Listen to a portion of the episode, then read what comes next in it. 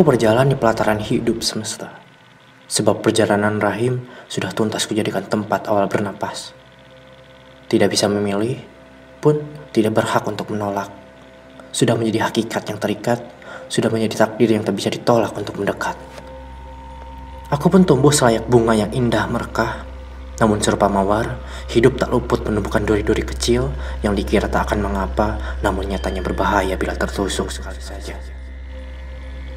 Awalnya aku tak terbiasa, terluka akibat duri-durinya, bahkan hampir saja tertikam karena tidak waspada. Serupa burung dalam jangkar induknya, aku pun berkembang.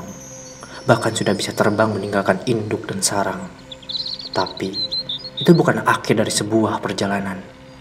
Melainkan awalan dari berjuta peliknya rintangan kehidupan. Si kecil yang memiliki gelak tawa yang riang, tanpa dihantui pikiran tentang peliknya kehidupan, kini beranjak, bahkan senyum pun sangat sulit ia datangkan.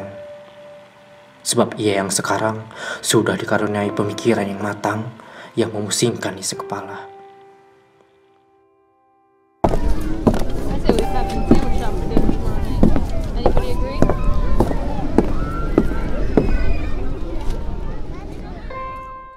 Burung terbang bermigrasi melawan musim, dan di suatu waktu ia menemukan tempat untuk bermukim.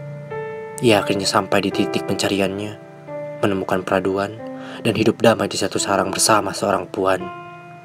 Sampai suatu saat, tentunya akan ada yang meneruskan, keluar, terbang, dan bebas, melanjutkan kembali sebuah perjalanan.